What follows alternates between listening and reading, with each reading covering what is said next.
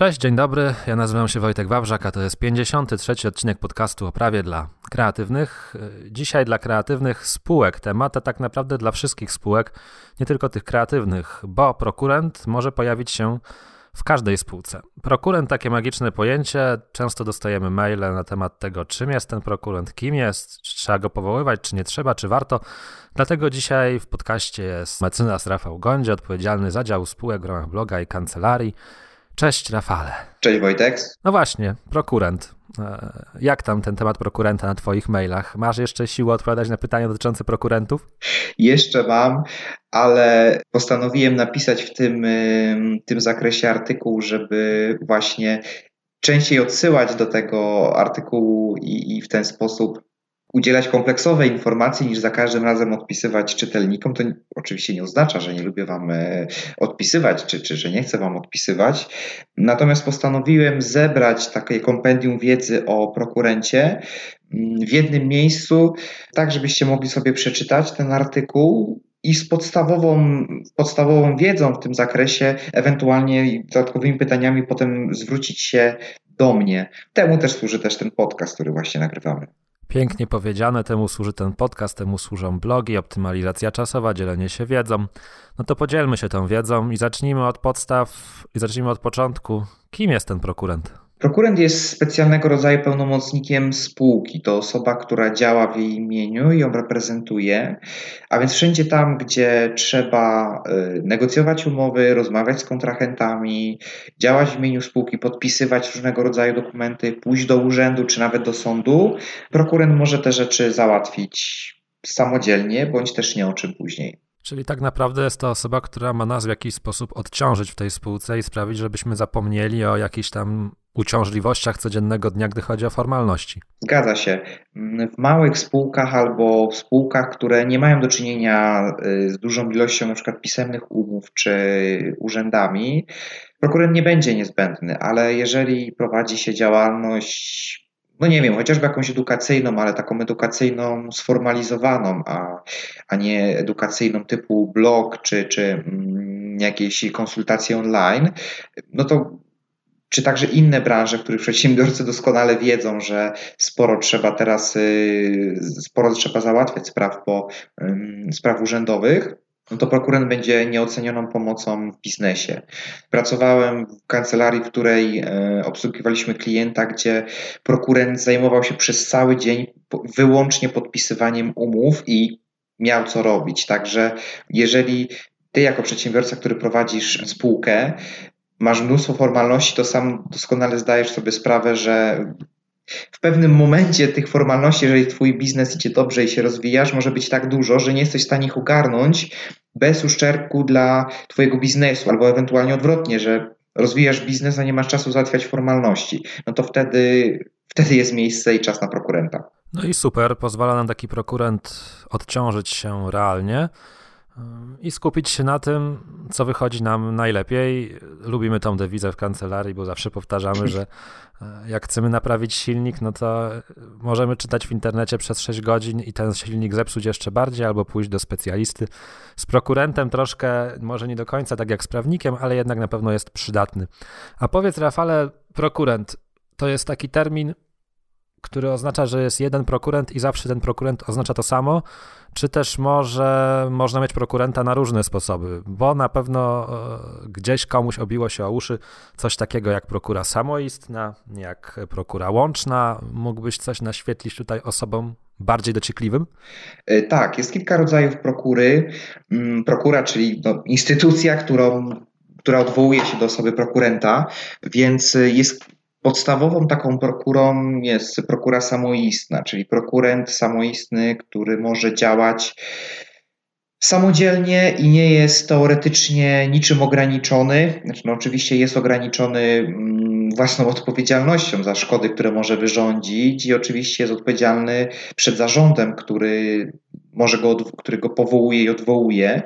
Natomiast zasadniczo prokurent samoistny jest samodzielny w tym, co robi, czyli jeśli idzie do kontrahenta i z nim rozmawia i negocjuje umowę, to jest w stanie ją samodzielnie zawrzeć. Jeżeli idzie do urzędu i potrzeba wypełnić jakiś, mm, jakiś papier przed, jakiś dokument na, na potrzeby tego urzędu, czy złożyć oświadczenie, to prokurent jest samoistny, jest w stanie samodzielnie spółkę reprezentować. Przeciwieństwem y, prokury samoistnej jest prokura łączna, czyli w takiej konfiguracji prokurent jest, nie jest samodzielny w tym, co robi, ponieważ potrzebuje dla tego, aby jego oświadczenie było ważne, współdziałania innych osób i albo innych prokurentów, których może być kilku, a więc prokurentów może być kilku w spółce, nie musi być tylko to jeden prokurent, który jest samoistny i tyle, albo z innym członkiem zarządu. Często się to praktykuje, jeśli prokurent nie jest osobą, która jest na przykład z grona właścicieli, albo nie jest osobą zaufaną, no bądź też po prostu taki układ w spółce. Bardzo często praktykuje się podejście, że jest to prokura łączna, gdzie prokurent musi działać łącznie z członkiem zarządu. E, więc to są takie dwa podstawowe rodzaje prokury. prokury. Prokura samoistna i prokura, prokura, prokuratura, e, prokura e, łączna. I w zależności od konfiguracji w spółce, mm, także zasobów osobowych, ponieważ duże spółki na początku swojej działalności rzadko się zdarzają, często są to dwie osoby, więc trudno być wspólnikami, członkami zarządu i jednocześnie prokurentami. W większych spółkach praktykuje się prokurę łączną, w mniejszych samoistną, aczkolwiek to również zależy od y, sytuacji danej spółki. Jest jeszcze trzeci rodzaj prokury, który jest naprawdę w dużych, y, dużych spółkach, które powołują swoje oddziały. Y, jest prokura oddziałowa, czyli prokurent jest uprawniony do występowania w sprawach oddziału, w którym pracuje, w którym się znajduje. I to wszystkie te prokury y, i sposób, w jaki są wykonywane, czyli czy to jest prokurent samoistny, czy prokurent łączny, czy oddziałowy, powinny zostać wpisane do KRS-u i tam też je znajdziemy. Więc jeżeli z drugiej strony jesteś kontrahentem, do którego przyszedł prokurent, to jeżeli tak się przedstawia, to powinieneś koniecznie sprawdzić, czy on jest prokurentem samoistnym i możesz z nim tak naprawdę dogadać wszystkie warunki kontraktu czy, czy umowy i zawrzeć umowę i ją zawrzeć, czy też e, jest to prokurent łączny i owszem, możesz z nim dogadać istotne formalności i, i nawet podpisać umowę, ale ta umowa będzie, w zależności od tego, jak to jest określone w KRS-ie, albo wymagać współdziałania drugiego prokurenta, jeśli jest powołany, bądź też drugiego, y, bądź też członka zarządu. Więc w KRS-ie spokojnie to sprawdzisz i wynika to wprost tak jakby z pierwszego widoku, który wyskakuje po wyszukaniu danego podmiotu w KRS-ie. Wydaje mi się wobec tego, że w stosunku do tego, co powiedzieliśmy o tym, że prokurent ma nas odciążać, no ten, ten odciążający to będzie jednak samoistny najczęściej, bo w przypadku tej prokury łącznej no ten wątek odciążenia o tyle się rozmywa, że skoro wymagane jest współdziałanie na przykład z nami jako członkiem zarządu, no to ta odciążenie już jest jednak mniejsze niż on może całkowicie samodzielnie działać. To prawda, natomiast rola członka zarządu może się ograniczać tylko do parawki. Jeżeli jest to spółka o złożon bardziej złożonej strukturze, i członkowie zarządu odpowiadają za poszczególne obszary działalności tej spółki i prokurent, który już poszedł do kontrahenta, wynegocjował określone warunki i już na przykład złożył podpis, pierwszy podpis na e, umowie, którą wynegocjowano z kontrahentem, przedłoży ją członkowi zarządu, no to nawet jeśli oczywiście z ostrożności fajnie byłoby, gdyby członek zarządu całą umowę przeczytał, zapoznał się z nią e, i być może jeszcze coś w tej umowie próbował zmienić albo wskazać, że, że coś tutaj powinno być poprawione. Jeżeli jednak ma duże zaufanie do prokurenta, który przedstawia taką podpisaną umowę, no to członek zarządu poza zerknięciem, co, co to za umowa, na co opiewa, już nie wczytuje się w szczegóły, tylko stawia swoją parawkę, ufając, jeżeli prawidłowo to działa i tak to powinno działać, ufając po prostu prokurentowi w tym zakresie, że jeżeli on pierwszy parafował swoją umowę, y, wówczas niejako już dokonał wstępnej weryfikacji, którą już nie powinien zajmować się członek zarządu. Zresztą ma też to wprowadzić, prokurent jest dobrą osobą, która może wprowadzić właśnie taką, dzięki której można wprowadzić wstępną kontrolę formalną umów. Jeżeli spółka chce kontrolować, tu już nie chodzi o nawet jakiś brak zaufania, ale Wiemy, że co dwie głowy to nie jedna, nawet my u siebie w kancelarii, jak siedzimy nad teoretycznie jakimś zwykłym, prostym tematem. Co dwie, właśnie, co dwie głowy to nie jedna, więc dzięki temu, że jest instytucja prokurenta, to nawet jeśli on jest łączny, to dzięki temu, że na umowę zerknie i prokurent, i członek zarządu, łatwiej o wyłapywanie błędów i, i, i kontrolę całej działalności. Podobało mi się to, co wspomniałeś o tym zaufaniu. Myślę, że to jest słowo klucz w kontekście w ogóle korzystania z prokurenta. No bo jak tak sobie słuchamy o prokurze samoistnej, to na przykład ona zdaje się też generować takie ryzyko, że gdy wybierzemy na to, nazwijmy stanowisko, na tą funkcję niewłaściwą osobę, to może się okazać, że nas wprowadzi w kłopoty. Jest więc takie pytanie, czy są jakieś sposoby kontroli tego prokurenta, zabezpieczenia się przed jakimiś jego nieuczciwymi działaniami, odwołania go w pewnym momencie? No bo ja tu widzę pewne pole do nadużyć ze strony tego prokurenta. Oczywiście. Y, może zacznijmy od tego, że prokurent nie ponosi od takiej odpowiedzialności jak członkowie zarządu. Czyli mm, to opisywałem w innym artyku, naszym artykule w naszej w ramach działu spółek, że członkowie zarządu ponoszą odpowiedzialność za zobowiązania spółki, czyli jeśli spółka po prostu nie będzie miała majątku na egzekucję, przeciwko której się toczy, a członkowie zarządu nie dopełnili określonych formalności związanych ze, z ogłoszeniem upadłości, otwarciem restrukturyzacji, y, wówczas ponoszą tą odpowiedzialność za zobowiązania spółki. Prokurent takiej odpowiedzialności nie ponosi, a jednocześnie posiada uprawnienia członka zarządu do do zawierania umów z kontrahentami, w szczególności prokurent samoistny. Może się więc okazać, że taka osoba wprowadzona do spółki, co do której nie mamy zaufania, będąc prokurentem samoistnym, jest w stanie naprawdę wyrządzić wiele szkód. Oczywiście są mechanizmy obronne, czyli y, przede wszystkim no, odwołanie prokurenta które no, może nastąpić niezwłocznie po, e, po dowiedzeniu się, że taka sytuacja miała miejsce.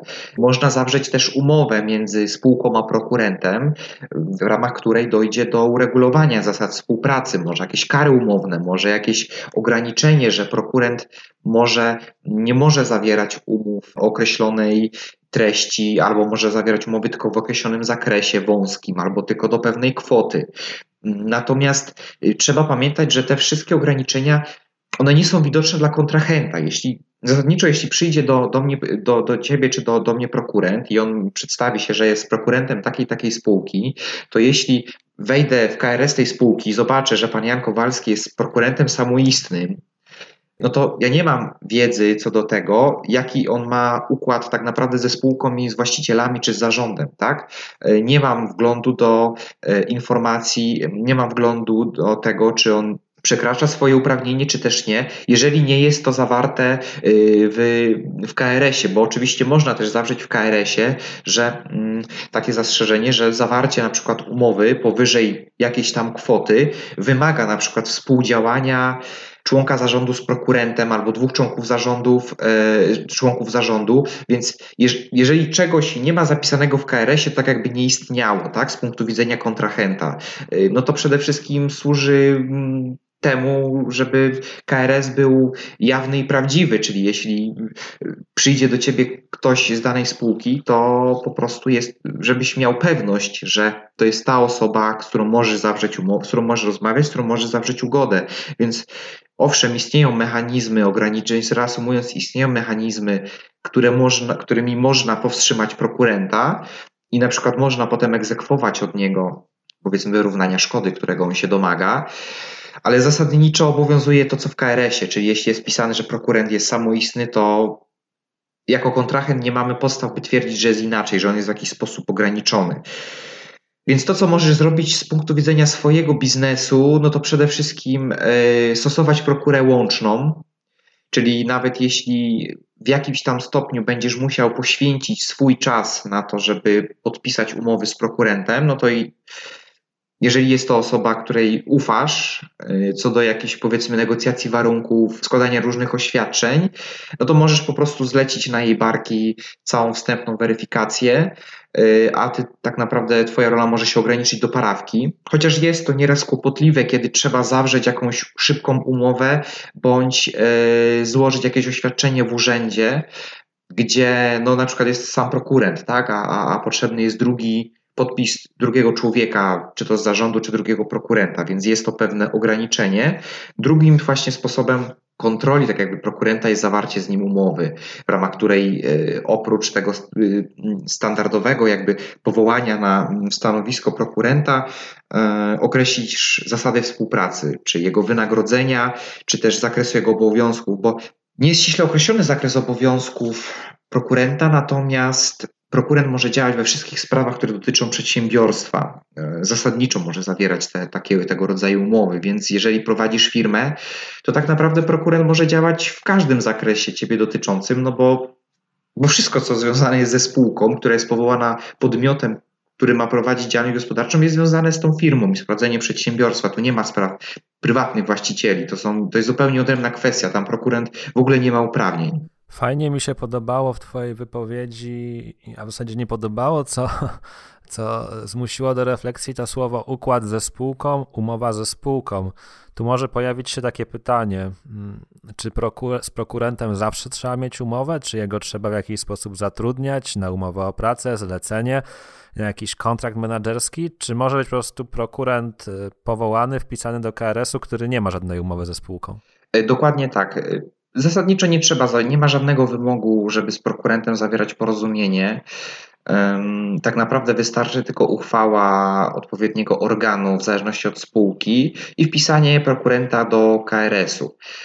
Natomiast jeżeli to jest spółka właścicielska, to rzeczywiście, czyli właściciele spółki i biznesu są jednocześnie członkami zarządu i prokurentami, no to jeśli nie ma pomiędzy nimi e, zawartego porozumienia wspólników Tutaj też y, lokowanie produktu innego naszego y, artykułu, w którym pisałem o porozumieniu wspólników. Jeżeli nie ma zawartego pomiędzy nimi porozumienia wspólników, to najczęściej sytuacja prokurenta nie jest uregulowana. W większych spółkach jest to oczywiście uregulowane i są to zarówno kontrakty menedżerskie, jak i umowy o pracę. Czyli najprostszy sposób, taki najkrótszy, najszybszy powołania prokurenta jest to podjęcie stosownej uchwały i potem wpisanie do KRS-u i to kończy sprawę. Dokładnie tak. Może dodam jeszcze to, co odróżnia prokurenta od członka zarządu, oprócz tej odpowiedzialności, że prokurent nie może prowadzić spraw wewnętrznych spółki. Czyli prokurent nie może być przełożonym dla pracowników. No oczywiście to będzie wynikać e, zasadniczo, mówię zasadniczo, ponieważ no, prokurentem może być zakres umowy o pracę czy kontraktu menedżerskiego może być tak określony, że e, prokurent będzie wydawał te polecenia, ale co do zasady prokurent nie wydaje poleceń pracowniczych, nie jest przyłożonym, nie prowadzi spraw prawnych i księgowych w takim sensie, że mm, owszem, jeżeli, jeżeli jego zakres obowiązków został tak określony, no to on oczywiście się tym zajmuje, w ramach umowy o pracy czy kontraktu menedżerskiego się tym zajmuje, to, to, to prowadzi te sprawy, ale zasadniczo y, nie, z istoty prokury wynika, że prokurent się tym nie zajmuje. Podobnie jak y, prokurent, mimo iż to, o czym mówiliśmy, że powołanie prokurenta samoistnego no jest pewnego rodzaju niebezpieczeństwem, no to jednak pewnych czynności nie będzie w stanie zrobić, takich jak na przykład zbycie y, przedsiębiorstwa czy zbycie nieruchomości, więc mówiąc kolokwialnie, nie sprzeda nam firmy prokurent, y, choćby chciał albo choćby, choćby właśnie był samoistny. Mamy zatem tak omówione uprawnienia prokurenta od razu przy okazji. W tym zakresie dodam, że jeżeli chciałbyś, drogi słuchaczu, sobie to usystematyzować, przyjrzeć się temu, bo nie jesteś słuchowcem, a wzrokowcem, no to nic straconego. Wszystko dla ciebie czeka na blogu w wersji tekstowej. Jest tam nawet cały akapit pod tytułem Uprawienia prokurenta, gdzie możesz dokładnie prześledzić, co on może zrobić, a czego zrobić nie może. Przed chwilą opowiedział o tym Rafał, ale wersja tekstowa jest na blogu. Jeżeli słuchasz tego podcastu w jakiejś aplikacji podcastowej, no to w notatkach do odcinka masz link do artykułu blogowego. A ja chciałbym, Rafale, nawiązać jeszcze chwilkę o tej odpowiedzialności prokurenta mm, na takim konkretnym przykładzie, który przyszedł mi do głowy. Mianowicie y, mamy prokurę samoistną, Prezes spółki sobie wyjeżdża na urlop miesięczny, prokurent w tym czasie zawiera dwie, dwa kluczowe kontrakty, które zobowiązują spółkę do jakichś świadczeń. Okazuje się, że spółka tych świadczeń nie będzie w stanie wykonać, pojawia się odpowiedzialność spółki za niewykonanie umowy. Prezes wraca z wakacji i zostaje skonfrontowany z roszczeniami e, tej strony umowy, że coś poszło nie tak. Czy w tym zakresie prokurent będzie ponosił jakąś odpowiedzialność? Prezes ma jakieś możliwości zwrócenia się do prokurenta z jakimiś roszczeniami i pociągnięcia go do odpowiedzialności? Czy to jak gdyby jest ryzyko powołania prokurenta i teraz wszystko spółka musi wziąć na swoje barki? To znaczy, oczywiście, przede wszystkim członek zarządu powinien zastanowić się nad odpowiedzialność, yy, powinien zastanowić się nad tym, czy prokurenta odwoływać, czy też nie. Yy, powinien zastanowić się nie tylko nad swoją, nad odpowiedzialnością spółki czy prokurenta, ale także swoją własną, więc tak naprawdę powinien się zastanowić, czy nie powinien złożyć wniosku o upadłość, którego, na złożenie którego jest, yy, jeżeli zawarcie takich kontraktów oznaczałoby stan niewypłacalności. To jest temat na odrębną rozmowę. Zresztą, jak sam pewnie wiesz, te przesłanki upadłości są bardzo rozbudowane. Yy, w każdym razie na zgłoszenie wniosku upadłość jest, upadłość jest 30 dni od y, powstania stanu, stanu niewypłacalności, więc prezes powinien się zastanowić, czy sytuacja tego nie wymaga żeby chronić spółkę, a także w ostateczności siebie, a względem prokurenta, no to już prokurent nie będzie ponosił odpowiedzialności konkretnie za ten kontrakt i konkretnie tak jak członek zarządu, gdyby y, egzekucja przeciwko spółce okazała się bezskuteczna. Natomiast to nie wyklucza odpowiedzialności y, prokurenta na zasadach takich jak y, każdego z nas, czyli że kto z winy swej wyrządził drugiemu szkodę, obowiązany jest do y, jej naprawienia, więc jeśli wykaże się, że działania prokurenta były nastawione na wyrządzenie szkody i te umowy zostały zawarte mm, na, tak jakby z naruszeniem interesu spółki, wówczas prokurent jak najbardziej może odpowiadać za za wyrządzoną szkodę, nie tylko cywilnie, ale także karnie, gdzie są uregulowane przepisy y, o odpowiedzialności karnej za działanie na szkodę spółki. Czyli tak naprawdę są pewne sposoby, nazwijmy to już nie wchodząc w szczegóły, zwrócenia się do prokurenta z jakąś próbą pociągnięcia go do odpowiedzialności. Natomiast e, zgodnie ze staropolską dewizą, że lepiej zapobiegać niż leczyć, to po prostu lepiej dołożyć staranności przy nawiązywaniu relacji z prokurentem, dokonać starannego wyboru, żeby potem nie być zaskoczony takimi sytuacjami. No bo nie po to powołuje się prokurenta, żeby później mieć więcej problemów niż e, korzyści. Także myślę, że ten wątek ludzki pod tytułem kogo my w tej roli prokurenta obsadzamy, jest jednak kluczowy. Zgadza się. Niestety, nawet w małych właścicielskich spółkach, nawet w małych rodzinnych spółkach, stanowisko prokurenta samoistnego jest niebezpieczne. Stanowisko prokurenta jest niebezpieczne z punktu widzenia spółki, ale mogą nas słuchać również osoby, którym być może zostało zaproponowane bycie prokurentem i dla nich też byśmy chcieli coś mieć. Mm, dlatego zapytałbym Ciebie, Rafale, czy warto być prokurentem? Mm, jeżeli dostajemy taką propozycję, czy warto ją rozważać? Czy to jest definitywnie zły pomysł? Bo wiesz, tak jak zawsze się mówi, jak ktoś Ci proponuje, żebyś był poręczycielem, to uciekaj w ogóle z tej relacji. A jak ktoś Ci proponuje być prokurentem, to jak masz się zachować? To oczywiście zależy, zasadniczo tak, Polecam być prokurentem z tych powodów, o których wspominaliśmy wcześniej, z punktu widzenia spółki. Czyli możesz ją reprezentować, a jednocześnie co do zasady nie ponosisz tak niebezpiecznej, bo to nie jest też tak, że jesteś całkowicie bezkarny, po prostu nie ponosisz tak niebezpiecznej odpowiedzialności jak członkowie zarządu danej spółki. Natomiast to oczywiście zależy, czy konkretnie w danym przypadku warto być prokurentem, zależy od okoliczności danego przypadku, bo jeżeli Twoja rola ograniczy się do takiej czystej prokury w rozumieniu, e, w rozumieniu czy kodeksu cywilnego, czy potem, czy tak jak to zazwyczaj wygląda, że po prostu nie jest jakoś uregulowane specjalnie, to jak najbardziej tym bardziej polecam. Natomiast jeśli jest mm, obok uchwały o powołaniu cię prokurentem i, i uchwały, gdzie określą twoje wynagrodzenie, masz do podpisania naprawdę solidny kontrakt w ramach którego są całe mechanizmy obronne, kary umowne, być może jakieś przerzucenie odpowiedzialności, co jak najbardziej jest możliwe, no to już należy się zastanowić. Ja oczywiście jako prawnik reprezentujący daną spółkę, nawet jeśli nie przygotowuję dla klienta, który chce zawrzeć który chce powołać prokurenta jakiejś szczegółowej umowy obwarowanej karami umownymi, czy, czy, czy w ogóle zakresem obowiązków, uprawnień i zakresu działania prokurenta, no to staram się przynajmniej zwrócić na to uwagę, że sama uchwała o powołaniu prokurenta to nie wszystko, że trzeba pamiętać o tym, że ten prokurent, szczególnie samoistny, znaczy tak naprawdę tylko samoistny, no bo łączny nie jest w stanie zgodnie z prawem wyrządzić żadnej szkody, bo masz nad nim kontrolę.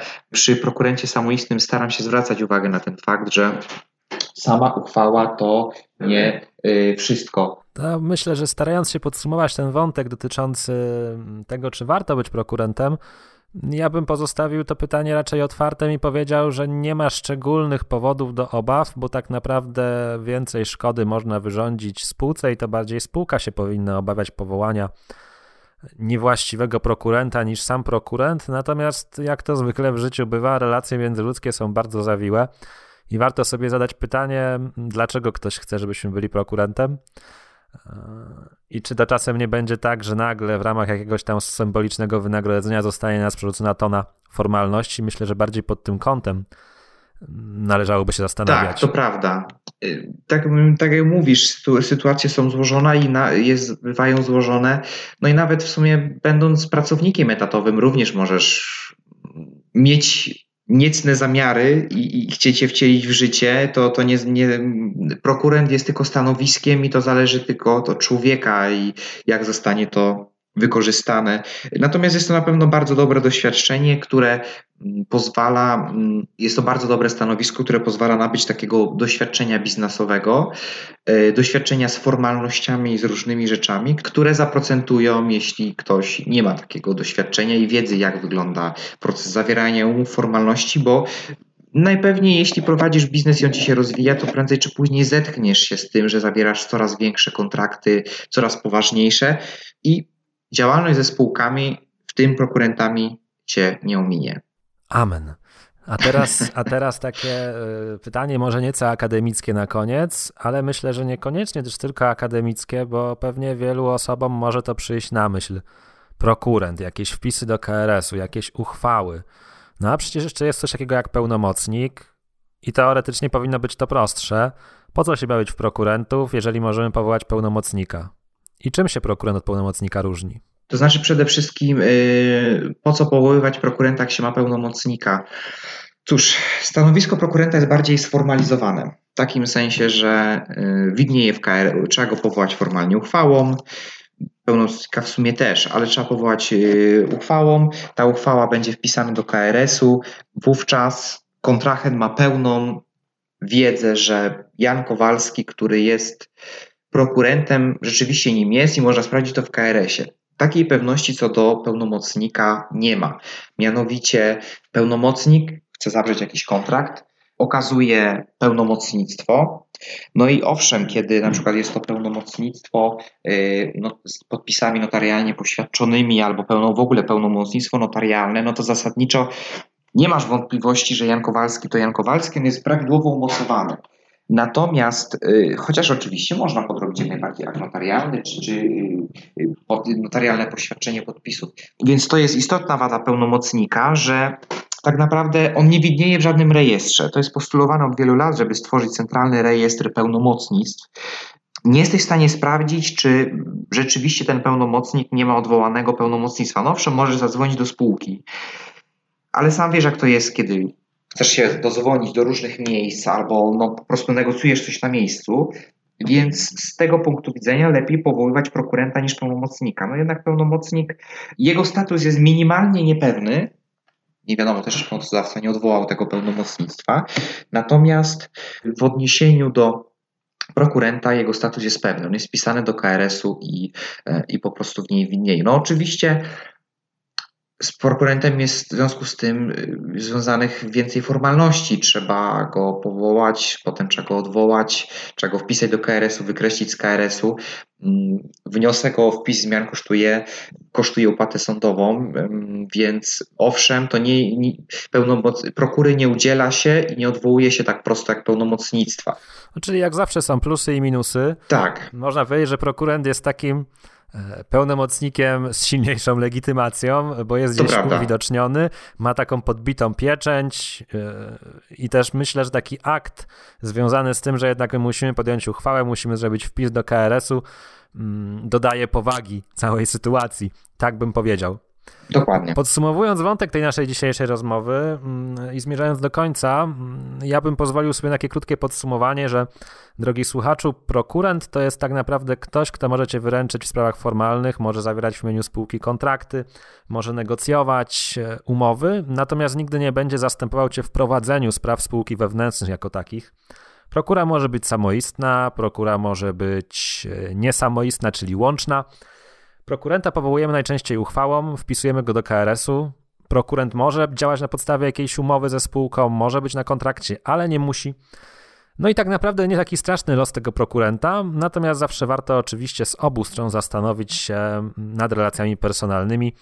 Z jednej strony, czy spółka ma zaufanie do prokurenta, a z drugiej, czy prokurent ma zaufanie do spółki. Czy to jest dobre podsumowanie, Rafale?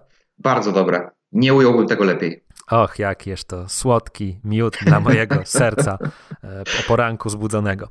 Także dziękuję Ci bardzo za obecność w dzisiejszym odcinku. E, fajnie, że nadal posuwamy do przodu tematy związane ze spółkami. No i oczywiście będziemy to robić e, nadal. Dzięki wielkie. Dzięki wielkie, cześć. A Tobie, drogi słuchaczu, dziękuję za obecność. To był 53. odcinek podcastu o prawie dla kreatywnych, w tym przypadku o prawie dla spółek również. Jeżeli podobał Ci ten odcinek, to w swojej aplikacji podcastowej zostaw jakąś recenzję, pozwoli to dotrzeć do większej ilości osób. Materiał tekstowy dostępny jest dla Ciebie na blogu, wystarczy, że klikniesz w link, który widzisz w notatkach do odcinka, przeniesiesz się do artykułu i będziesz mógł zeskanować sobie w wersji tekstowej wszystko to, o czym tu dzisiaj rozmawialiśmy. Wielkie dzięki za uwagę, no i cóż, do usłyszenia w kolejnym odcinku podcastu. Trzymaj się ciepło, cześć.